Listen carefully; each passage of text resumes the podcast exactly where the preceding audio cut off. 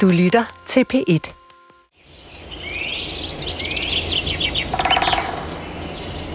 Du er i Roldskov, i den del, der kaldes Troldeskoven.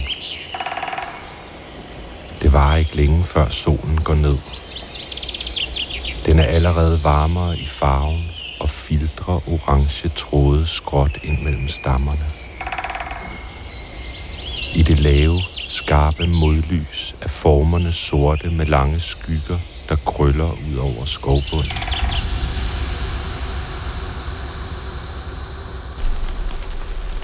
Det har lige regnet, og bladene bøjer under vægten af store dråber, der indimellem giver slip og falder fra stor højde og lander tungt i skovbunden.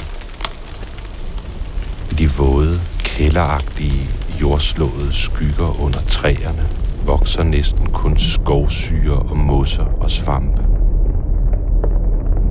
Terrænet skråner kraftigt.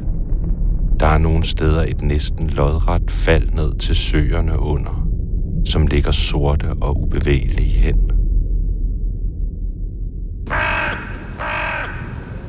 Aftensolens røde skær glider langsomt hen over rødderne. Høres kan høre spinkle fuglelyde, spurve, som trænger op fra det tætte krat i de dybe fuger i landskabet, men der bliver stadig længere og længere imellem dem. Træerne kroger sig sejt og langsomt op mod overfladen og lyset men det er som om, de bliver trykket tilbage mod mulden med samme kraft som den, de vokser op med. Jorden damper under dem. Fugten lægger sig tæt omkring stammerne, der i bunden er dækket af mos. Flere af dem har grene, der er vokset sammen med træet ved siden af, og som får dem til at ligne væsner, som står og rækker armene ind i naboens kød – eller skabninger, som har fået lemmerne syet fast i ansigterne.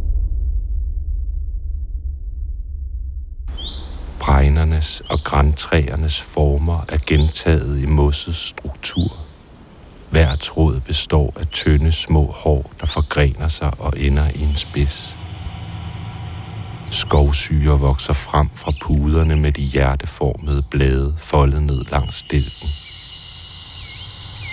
Der er små, fine vandperler i mosset, som dufter friskt og rent. Der er en stor myretue ved et gammelt træ, som ligger væltet. Den flimrer af liv. Da du nærmer dig, kan du se, hvordan myrernes bevægelse hen over tuens overflade ændrer sig. Du rækker hånden frem og laver en fejende bevægelse i luften over boet og flere myrer rejser sig op på bagbenene og følger bevægelsen rundt som katte. De stiller sig oprejste med front mod truslen. Selvom hånden er så ubegribeligt meget større end dem, viger de ikke fra deres position. Med al opmærksomhed rettet opad, drejende om deres eget centrum, følger de hånden rundt. Jorden, der er løftet med op og sidder klinet ind til rødderne af det væltede træ, er sammensat af dets egne døde, formuldede dele.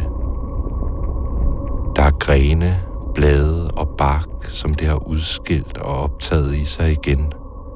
Det har spist sig selv for at leve.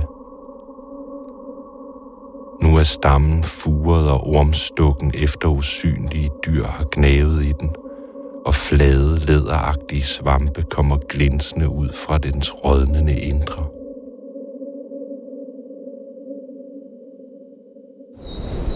Solen synker ned under bakken. Et kort øjeblik blusser den op, og skovbunden bliver helt badet i rødt. Så opløser farverne sig, og det begynder at blive svært at se.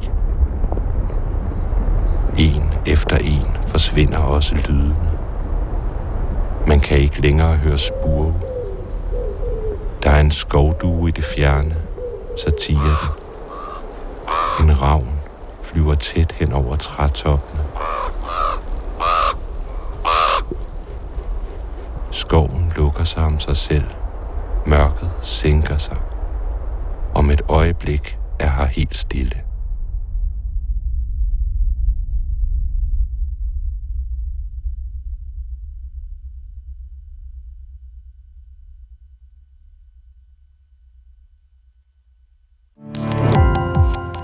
Gå på opdagelse i alle DR's podcast og radioprogrammer. I appen DR Lyd.